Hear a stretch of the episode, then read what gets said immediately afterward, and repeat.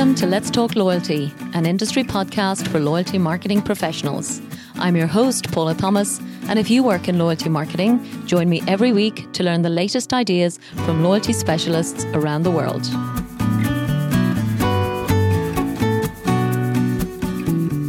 Capillary's Loyalty Solutions offer AI powered next generational technology, making them a catalyst for enabling meaningful human connections across the globe. The platform is deep and wide, yet flexible enough to meet the needs of any company looking to take its customer loyalty to new heights. Visit capillarytech.com now to see how they can transform your loyalty future.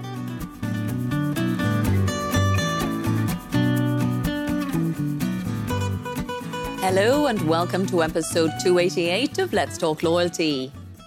Today, I'm delighted to be interviewing a loyalty technology brand that has recently joined us as a new partner on the show, and one I can't believe I didn't already know about. Capillary Technologies describes itself as Asia's leading SaaS product company. And now, with global clients like Domino's, Shell, and Tata Group, they're an increasingly popular choice for loyalty programs in North America and around the world. My guests today are Aneesh Reddy, Executive Director and CEO based in India, and Jim Sturm, Senior Executive responsible for strategy based in North America.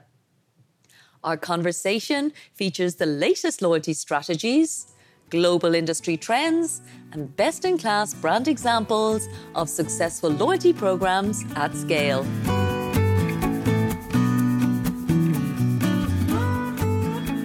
So, Jim and Aneesh, welcome to Let's Talk Loyalty. Thank you, Paula. It's great to be here. Thanks, Paula. Really good to be here. Yes, and I know it's difficult to align the the time zones given where we're all located. So super appreciate the early start and late start for both of you. So let's get into it straight away. As you know, we always start this show talking about our favorite loyalty programs. So Aneesh, I might come to you first and foremost. I would love to hear from your career. What is your favorite loyalty program? Uh, Paula, I think it'll be the Taj Hotels one for me. Taj is the hotel brand of the Tata Group and uh, uh, you know I've been a member for a few years now. Uh, mm-hmm. And what I love about the program is there's something for everyone, right? So you you really start uh, you know on one of your business trips in when you sign up, and uh, you know then they slowly graduate you out. Uh, at the end is what they call as an epicure, which is actually a subscription program. It's pretty expensive, three hundred dollars or something to sign up. Mm. Uh, and and they've a good set of benefits right through. So it's almost like they're hand holding you through the whole three, four, five year uh, uh, journey. And what I love about it is also that you know as you go higher, I think some of the stuff that they give you are are just uh, uh, uh, so aspirational, such aspirational rewards that you know you keep getting amazed with the program all the time, right? So I love that. I love that, Aneesh. I seem to recall somebody told me they were involved in the development of the Taj Hotels loyalty program, and I mean like 20 years ago. So I must try and remember that. But I do remember, I mean, of course, it's a luxury brand, it's absolutely gorgeous. But the hotel loyalty sector, I would say, is super competitive. So if Taj Hotels has done stuff to consistently, as you said, hold your hand and take you on a journey, sounds very effective. Yep. Uh, and I, would encourage you to sign up for them as well if I you're will. coming to this part of the world. I will, of course. I'm not sure we have one in Dubai. But listen, over to you, Jim. I'd love to hear what's your favorite loyalty program? Uh, so I've been obviously in the industry for quite a while, and and I'm members of lots of programs. And you know, Amazon's done a great job with with Prime, and a lot of the quick serve restaurants have done a really nice job of blending in digital experiences. But my favorite uh, is a local restaurant called Burnt Barbecue, um, and the guy has three or four locations. And the reason it's my favorite is because um, it gets down to relationships. He knows me. He knows how I like my food cooked. When I call or I order online, it's like uh, this is Jim ordering, and here's how he likes his barbecue cooked, and here's the sauce he likes, and he makes my experience wonderful. Yeah. And the food, the food uh, is amazing. So it's got to do with personalization and, and the experience. Okay, I love it. Yes. And local Jim, where where exactly are you based? So I live in Dallas, Texas. Um, okay. And, and, and, the food story is interesting. I grew up in Buffalo, New York, eating chicken wings, and now I'm here in Texas eating barbecues. Super great. Well, listen, guys, you know, it's my first time, I suppose, talking with you, learning about the company. So, I guess from a foundation perspective, Aneesh, I'd love to start with you. Will you just tell us a bit about, you know, Capillary Technologies? Where did it come from and why did you start the company? Uh, we're, uh, as Capillary, we're about 14 years old. Uh, you know, so we started in 2008, exactly a month before uh, Lehman Brothers tanked. Okay. Very opportune time to really start a company. Uh, yeah right? And uh, the starting story is look, we really took kids out of college. And uh, as we went and asked uh, folks we knew in business, saying, look, what are you struggling with? What do you want us to build for you? Uh, there was this recession right then. Uh, and everyone said, look, uh, customers aren't coming back. We don't know what to do to get customers back. So if you can help us, if you can build something on, on that side, you know, we'd love to, even though it's a recession, we don't mind uh, you know, uh, uh, working with you guys yeah. on it, right? So yeah. Uh, so we spent six months doing that, and uh, and we realized that look, I think loyalty is a great way to get customers back in, uh, and that's kind of how we started up. Uh, so uh, so we really play in the loyalty and customer engagement uh, space, you mm-hmm. know. So mm-hmm. uh, and so for us, loyalty is more of driving a result of you know increased retention or increased uh, engagement or increased sales for the brand you know mm. because when you start in a recession you know you have to drive numbers right i mean that that's what that's what uh, really gets people to uh, you know work with you and yeah. that's kind of how we started off uh, about 14 years ago. Wow. Uh, god's been kind. You know we've, we've been able to work with some of the best brands globally. The tatas are very large customers shell metro sabre taj hotels uh, among others. So yeah, it's been a good, nice journey over the last uh, uh, 14 years or so. Wow. You know, there, there's a, a lot in common with my own journey, Aneesh, because I exactly got into loyalty as a result of the global recession. So, certainly in the Irish market, I was made redundant in 2008. And like you, I was very lucky in that one of the biggest brands in the country had realized that they really needed loyal customers and they needed my skill set actually to deliver a loyalty proposition. So, like you, I fell in love with loyalty and being able just to be loyal to your customers. Um, so, congrats on a wonderful story in 14 years and some incredible clients there. I always think actually that you know, particularly, I mean, India is, I think, still the second biggest population in the world, maybe about to become the biggest. And brands like Tata Group, for example, they're just extraordinary in terms of their scale. What kind of member base are you managing for them? Uh, you know, so uh, they just, uh, we run a group program for the Tatas. Right? Okay. So it's one program across all the they they have hundred different businesses, right? So it's one program. Wow. Uh, across all the consumer businesses that they have. Yeah. Uh, we are we we've crossed about hundred million members there uh, right. for the for the entire group, uh, and you know it's it's a coalition, right? So a member can join from any of the other programs and and, and stuff like that. Great. So it's 100 million members there. You know, on the platform, last year we crossed uh, a billion users oh right, my for the goodness. biggest brands that work with us. So yeah. That's extraordinary. I used to start by asking my favorite statistics, so that would definitely have uh, qualified for that. So, listen, Jim, I saw some wonderful um, career in loyalty for yourself as well. So, maybe you just tell us a bit about your career and all the work you've done uh, in the loyalty sector. Um, so yeah, I've been in the loyalty industry uh, for quite a while, well over 20 years. You know, I grew up as a technical person, uh, writing code long, long, long ago. But to me, life's about relationships, and and I had the special opportunity to meet an individual by the name of Hal Brierley. Uh, I'll tell you, Hal is uh, I call him the father of loyalty uh, because he was there in the beginning on many of the airline and hotel programs, which were the beginnings of of structured loyalty. Um, and so I ran a company called Brierley and Partners, and I learned so much about about the industry um, and and uh, really about how these programs work. It's a very unique, I'll call it almost a unique uh, niche industry loyalty. It's kind of a mix of science and art and human psychology to a degree because it's all about it's all about relationships. It's yeah. all around you know if you take what what if you know if i'm loyal to a friend or another individual um, many of the same concepts apply uh, in the business world so yeah. uh, many businesses have realized number one we we must take care of our best customers we must make sure our customers are coming back but it's very important that the relationship is based on great product and also great experience and great mutual benefits so yeah. you know i worked for brierley for for 20 plus years and then uh, then we this company was sold and, and had the unique opportunity to meet Aneesh and and uh, it was an immediate uh, you know the, it was amazing to me how powerful their platform is and Aneesh gave you a few numbers um, but their objective at that time was very much around we we're doing great in Asia but we figure out got to figure out this U.S. thing and I, the, the timing important. was perfect yeah, yeah kind of yeah. timing was perfect kind of serendipitous and and, and yeah. so I said well let me help you so here here we are growing very fast in the U.S. market for sure.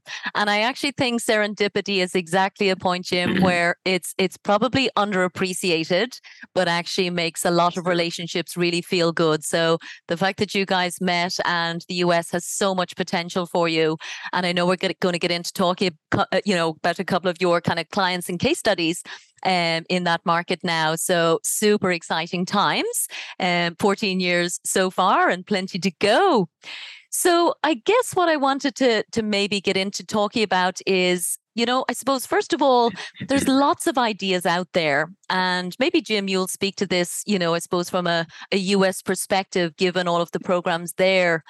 Like, I'm particularly passionate about innovation and things that are really interesting and exciting for consumers because one of the things we talk a lot on this show about is you know you know points can be something that that customers just kind of maybe don't always understand or maybe just get a bit jaded with.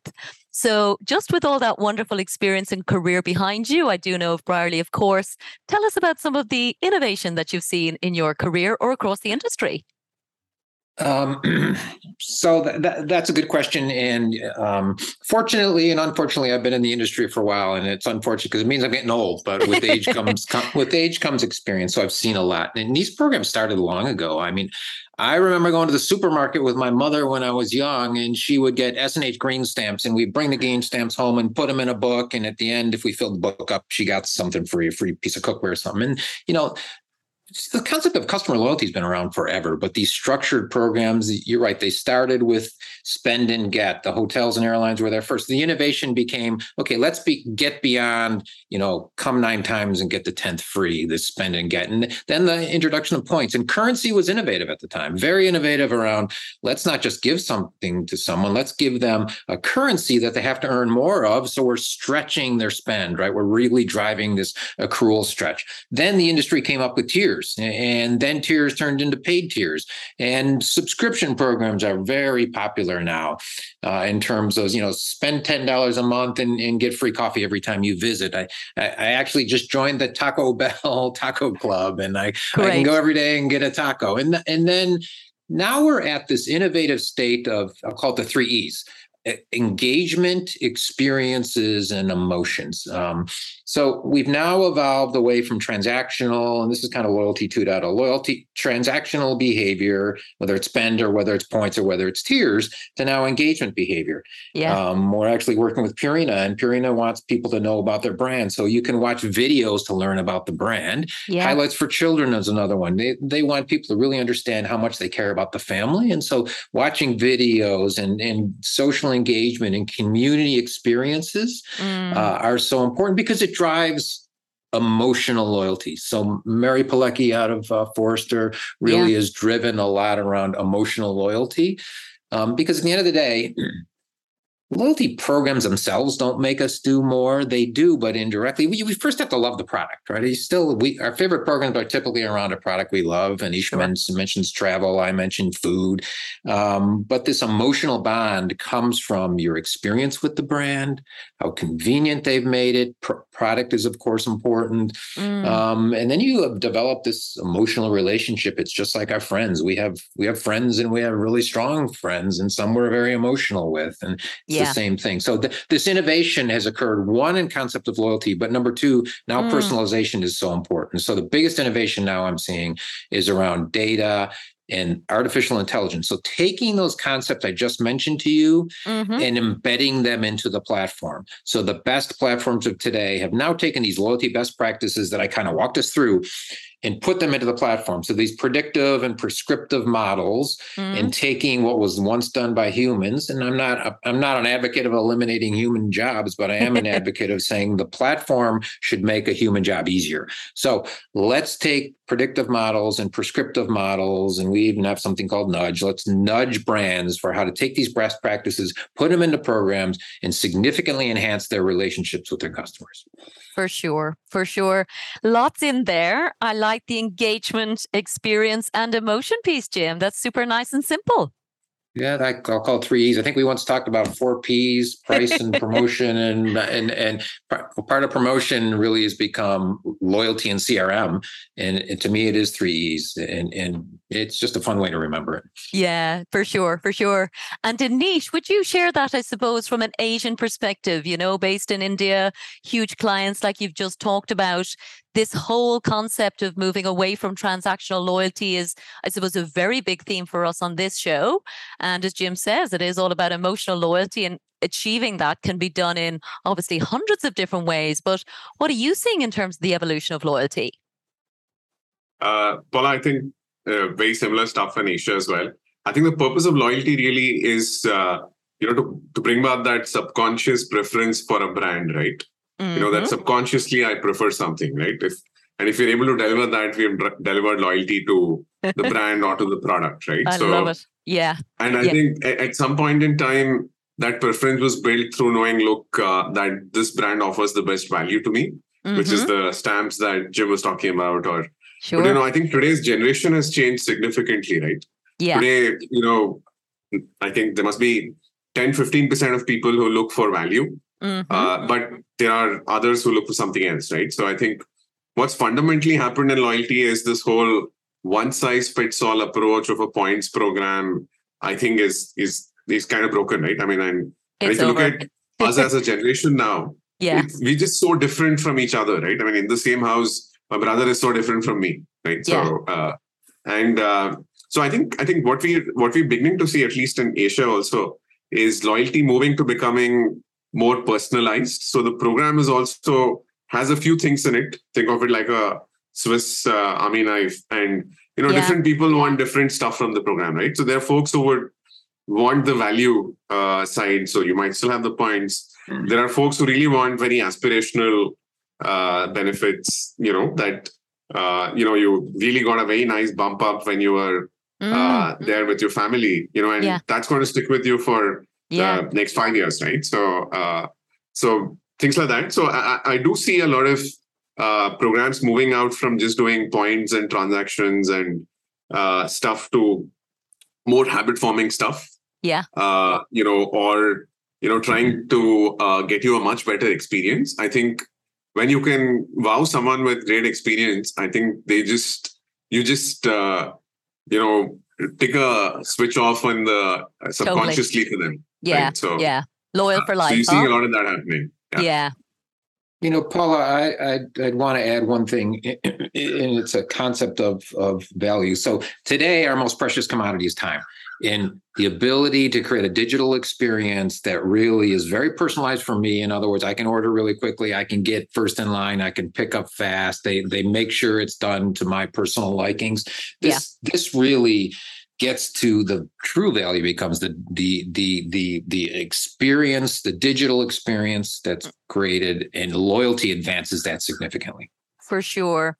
And the one that actually I've written a lot about in the past um, is I know a client of yours, and I do believe that this is exactly why that they've won so many awards, for example, and that's Domino's, who you know they're so innovative. I think at one stage when I was researching them, they had something like 13 different channels to order, and to me that's an immediate way to drive loyalty, make it easy, make it accessible, and again build in alongside the loyalty proposition. So I'd love to hear a bit about that because I know it's a, a global client for you guys.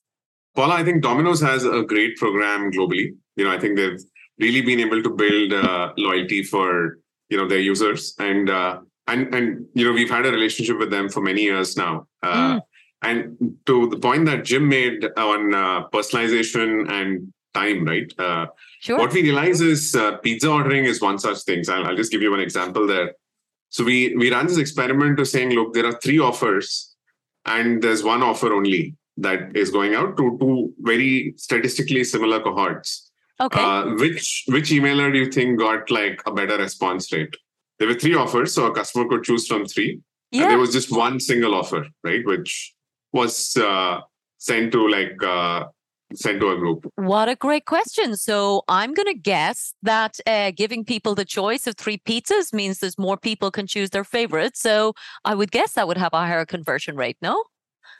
No, actually. So we saw that, you know, the the one that we sent where there was a single thing meant Yeah. lesser, you know, lesser cognitive Overload. load. And Okay. we actually saw that look. Uh, and so now, uh, whenever we run campaigns or whenever we run anything in terms Yeah. of communication, Yeah. it's always personalized. You know, the idea is that look, if I have to give you three and you have to think, we're seeing very clearly with data that look, most people don't want that.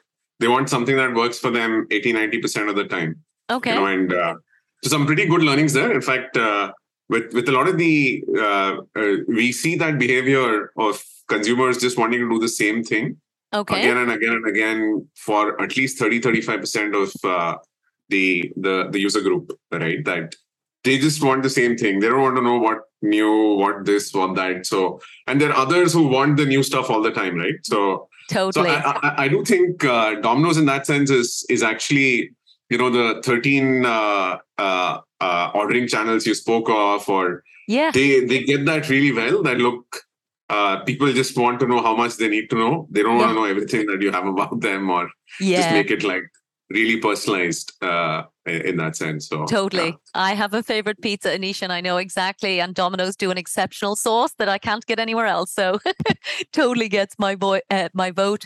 But I want to just go back as well, Aneesh. Um, you talked there about uh, the subconscious part of loyalty. And that's something to me that is um, absolutely true. Like with every fiber of my being, I know that there are brands that I'm just loyal to because along the way, they've done things right for me. But I guess, you know, when I'm thinking about the audience listening to the show as, you know, loyalty directors and practitioners, you know, a lot of the time we're challenged with proving that we have created, for example, transactional loyalty and measuring those kind of things and the results of our investment can be extremely difficult. So, what would you be saying to your kind of clients in terms of measuring success when they're building their loyalty propositions? Well, I think that's a great question, Paula. And and like you said, you know, I think the industry struggles with that. Uh, you know, over the last 14 years, I think the first six, seven, eight years, even we, you know, spent a lot of time thinking, you know, how do you measure ROI? How do you measure, you know, what's the incremental value of what uh, uh, what loyalty uh, is delivering, right? So, and I kind of filter that down into two things now when we Mm. talk to our our customers. Okay. I think the first part, first part is just how interested is your user user base in the in the program. How much interest are you able to create?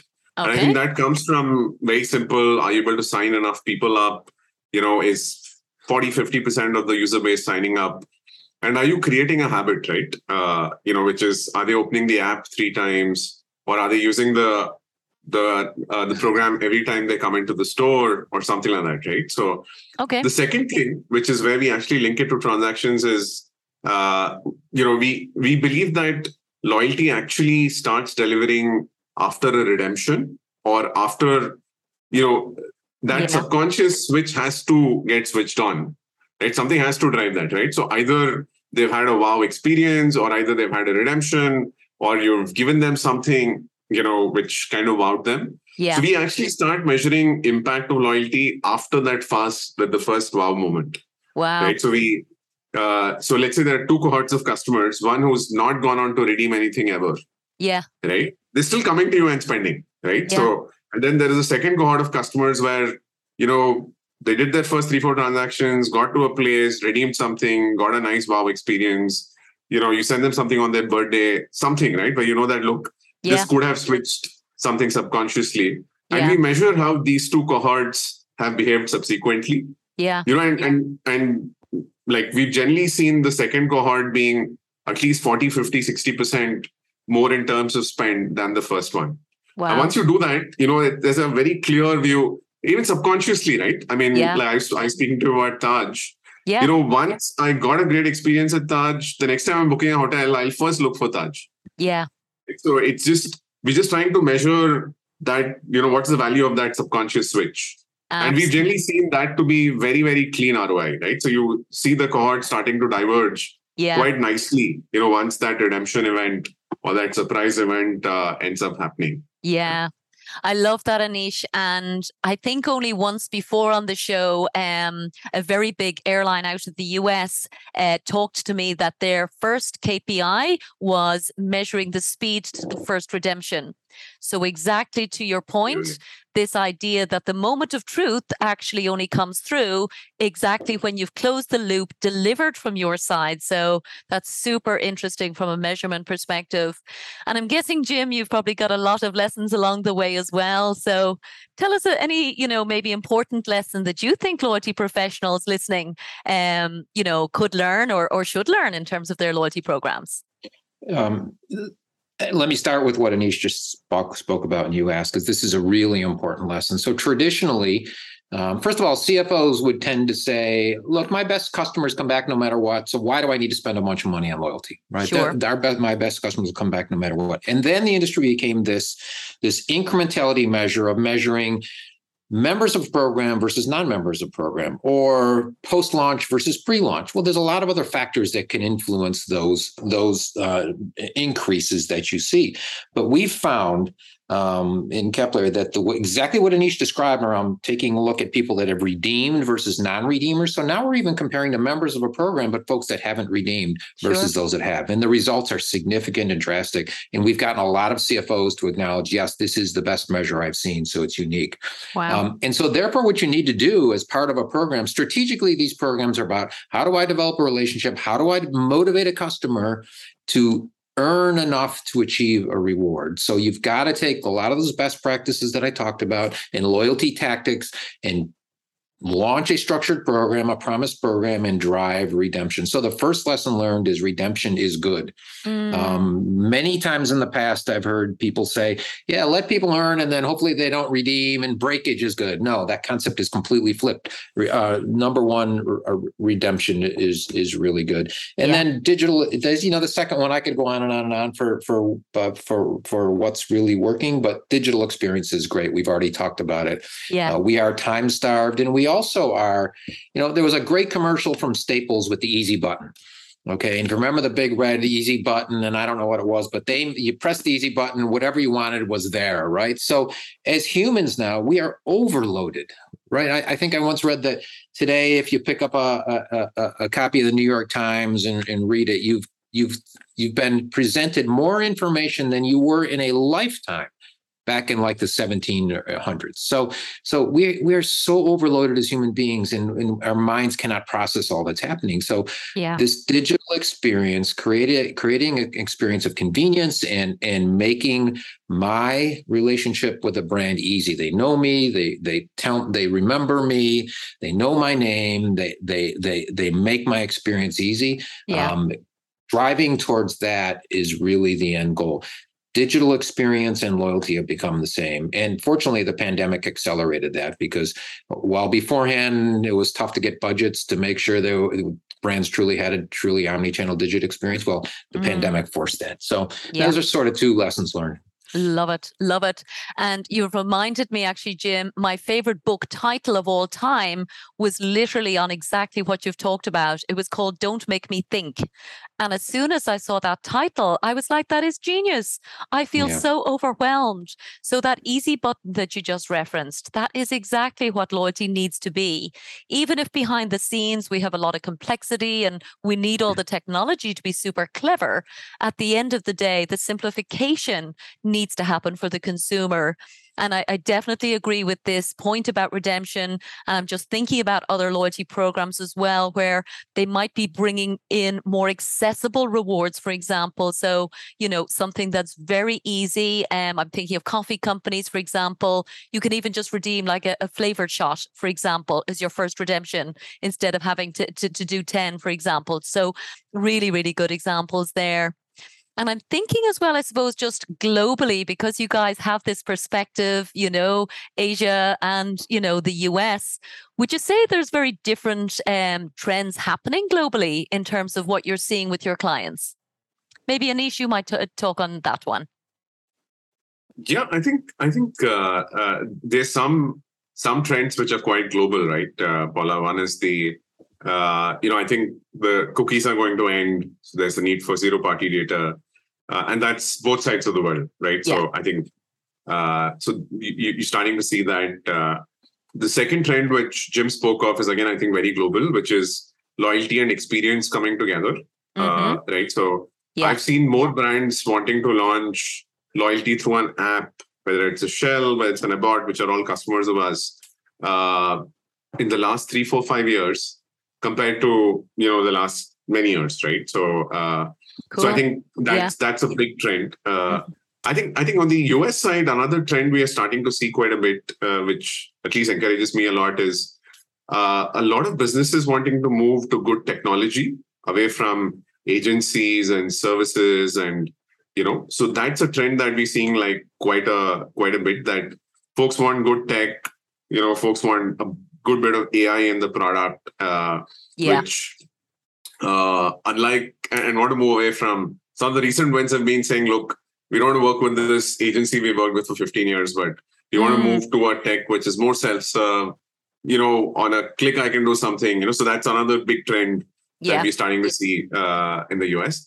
Yeah. In Asia, I think the bigger trends we're seeing is uh, a lot of conglomerates. You know, like unlike the US, 50% of all business is owned by probably the top 100 conglomerates in Asia, wow. right? So it's it, it's just the way yeah. Asia is uh, in that sense. A lot of these folks coming up and saying, "Look, okay, I have 50 businesses, but it's the same consumer buying from all those businesses."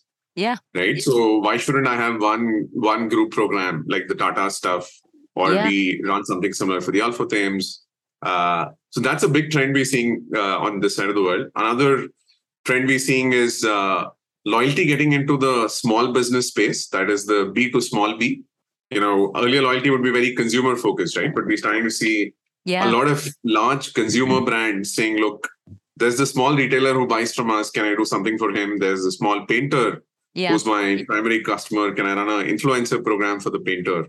Yeah. I think some of these are, I think in that sense, we're seeing loyalty expand out from the usual retail, travel, hospitality into much more of conglomerates, much more of uh, uh, small business focused businesses as well. Mm. So. So it seems to be loyalty is relevant for everyone in business if they're particularly consumer. And we know there's plenty of B2B and B2E as well. But um, yeah, no, interesting observations. Particularly agree with the move away from agencies, Aneesh. Um, you know, there definitely is this idea that actually I want a tech company that feels like a partner. And the future proofing, I think, is something they want a lot of visibility on as well. So a lot of reassurance, I guess, in terms of, you know, what you guys are building uh, longer term, which I don't think anyone can represent as well as you guys can yourselves. Um, and I guess, Jim, the same question to you then in terms of global trends. Would you have any other observations, you know, sitting in the US compared to uh, to what Aneesh is seeing? It's been fat. The last two years have been fascinating because being a loyalty industry passionate uh, uh, member of. It's been fun to watch what's happening throughout Asia. And I think Aneesh hit, on all, all the main points, but I'll resonate a few. Number one, this conglomerate business model and holding companies is very predominant throughout throughout Asia, and if, in fact, especially with some of the smaller companies.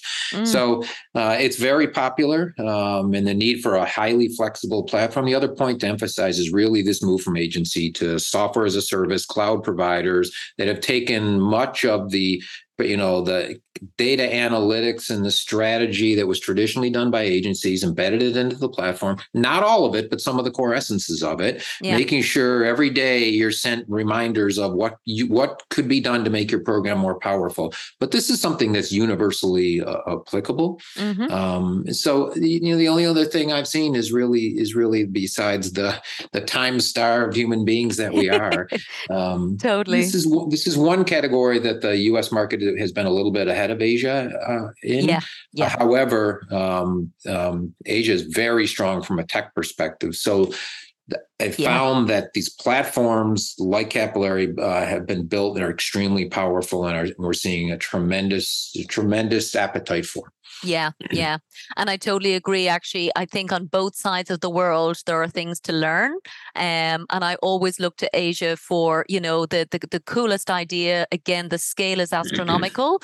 Um, and perhaps it has been developed more recently. Uh, I did love when you mentioned earlier, Jim, about S&H stamps, because I don't think there's a lot of people who really realize the origins of the history of loyalty. But no. I, I love that. I did read actually a statistic that I think it was in the 1960s, there was more S&H stamps in um, in issuance than the U.S. Postal Service.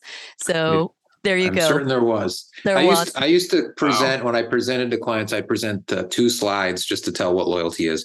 Yeah. And one was from the TV show Cheers. If you remember the show Cheers, of Norm course. would come in the bar, and everyone knew Norm's name. Yeah. And the other one was the easy button that I mentioned.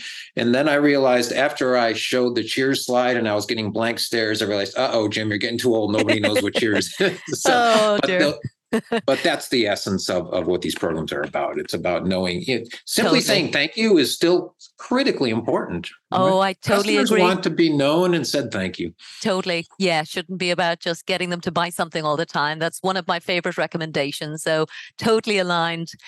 So, I guess my final question for both of you is you know, so many people listening to this show have very well established loyalty programs. Um, they listen to it, I guess, for new ideas. We've talked about some of the innovations, but I do think it's important to be thinking ahead. So, again, to both of you, maybe Aneesh, I'll come to you first. You know, given that we're coming into 2023, I'm sure everybody's planning some fantastic new activities for next year. But what do you think loyalty directors should be thinking about in terms of refreshing their program as we come into the new year? I think uh, one of the best programs that we're seeing uh, work uh, are the ones where they have something for everyone. You know, I think as individuals, we've just become so different, uh, you know, and it's very visible, right? As a community, I think we're very different as individuals now than probably we were 10 years ago. Yeah. Right. So it's very different subsegments and very different um, personalities and what we identify with, etc. Right. So, yeah. and I do think hence loyalty also needs to move from this one size, one program fits all approach to a, a personalized loyalty view. Like a, you know, so uh, I think it has to start with you know, understanding what each of these segments want, and then kind of having a Swiss Army knife. I mean, good tech which can deliver all that without showing that complexity to the consumer. Yeah. Right. So uh, yeah. I think uh, yeah, as as and, and we're seeing a lot of that, which is as people think of redoing their loyalty, that the whole personalization, segmenting it right. I think some of those is yeah. what I would uh, I would recommend very strongly. Yeah, I think we've been talking about it for a long time, Aneesh, um, but not everybody's managed to achieve it. I think sometimes people do find it super complex. So absolutely, it, it's it's you know non-negotiable now. It just has to be delivered. So really good point. And Jim, then from your perspective, what do you think uh, loyalty marketers should be thinking about for 2023? Uh, so I don't think they should overthink it. It gets down to know who your customer is. To, okay. to many of the points Aneesh made, you really need to know who your customer is in in today's data practices and and and the ability to to build a program that brings people in you learn so much about them. So know who your customer is. Ask talk to your customer. Ask them give them surveys uh, get feedback in every ma- mannerism that you can, and then, like good relationships, uh, be very relevant and conversational, and really give customers what they want. Um, whether it's a whether it's a great digital experience, uh, whether it's a rich reward, uh, whatever mm. it may be, but it, yeah. it really gets today's technologies make it so that you can deploy uh, platforms that really help you know who your customer is, but get back to the basics of relationships. Know your customer, develop a relationship, uh, mm. uh, and, and, and treat them like the human being that they are. Totally. And would you say it's the same then, Jim? The same advice, I guess, for maybe people who are starting for the first time to build a loyalty program versus those who are, you know, further along the journey that we talked about. Would you have any different advice for people maybe just starting on the loyalty journey?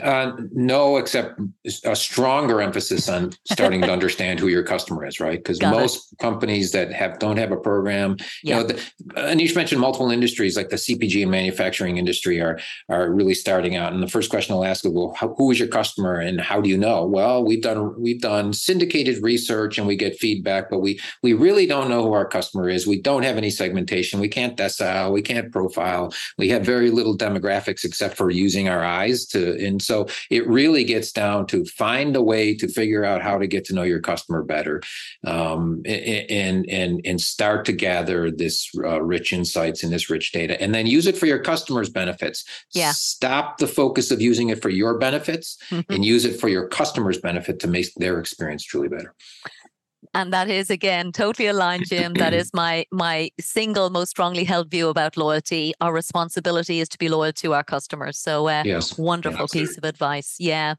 So that's all from my perspective. Um, i might just give you one final opportunity maybe Aneesh to you first if there's anything else that you think you wanted to mention uh, before we wrap up today.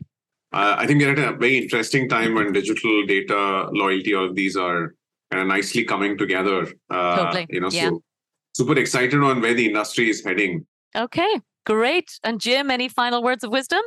Yeah, I'm glad you asked this because I forgot to mention something. So, actually, the number one criteria of success for a loyalty program is the people on the front end. So, whether it's a store associate or whether it's the customer service organization, And uh, I will tell you back to your last question, you really need people starting this out to really understand how important those individuals are because they will make or break your program.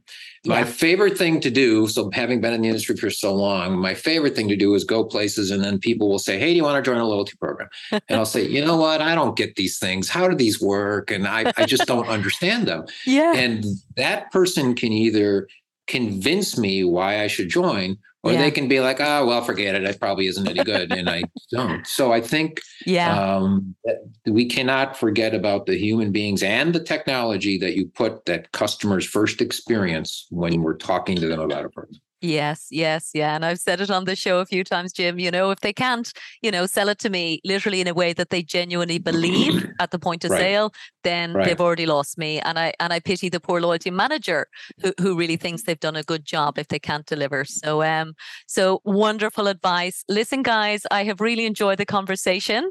Already looking forward. I'm sure we'll have plenty to talk about in the future again. So with all of that said, Aneesh Reddy, Executive Director and CEO, and Jim Jim Sturm, Senior Executive responsible for strategy, both for Capillary Technologies. Thank you so much from Let's Talk Loyalty. Thank you, Paul. Thanks, Paula. This show is sponsored by The Wise Marketeer, the world's most popular source of loyalty marketing news, insights, and research. The Wise Marketeer also offers loyalty marketing training through its Loyalty Academy which has already certified over 245 executives in 27 countries as certified loyalty marketing professionals. For more information, check out thewisemarketeer.com and loyaltyacademy.org.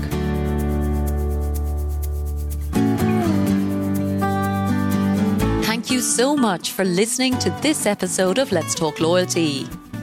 If you'd like us to send you the latest shows each week, simply sign up for the Let's Talk Loyalty newsletter on letstalkloyalty.com.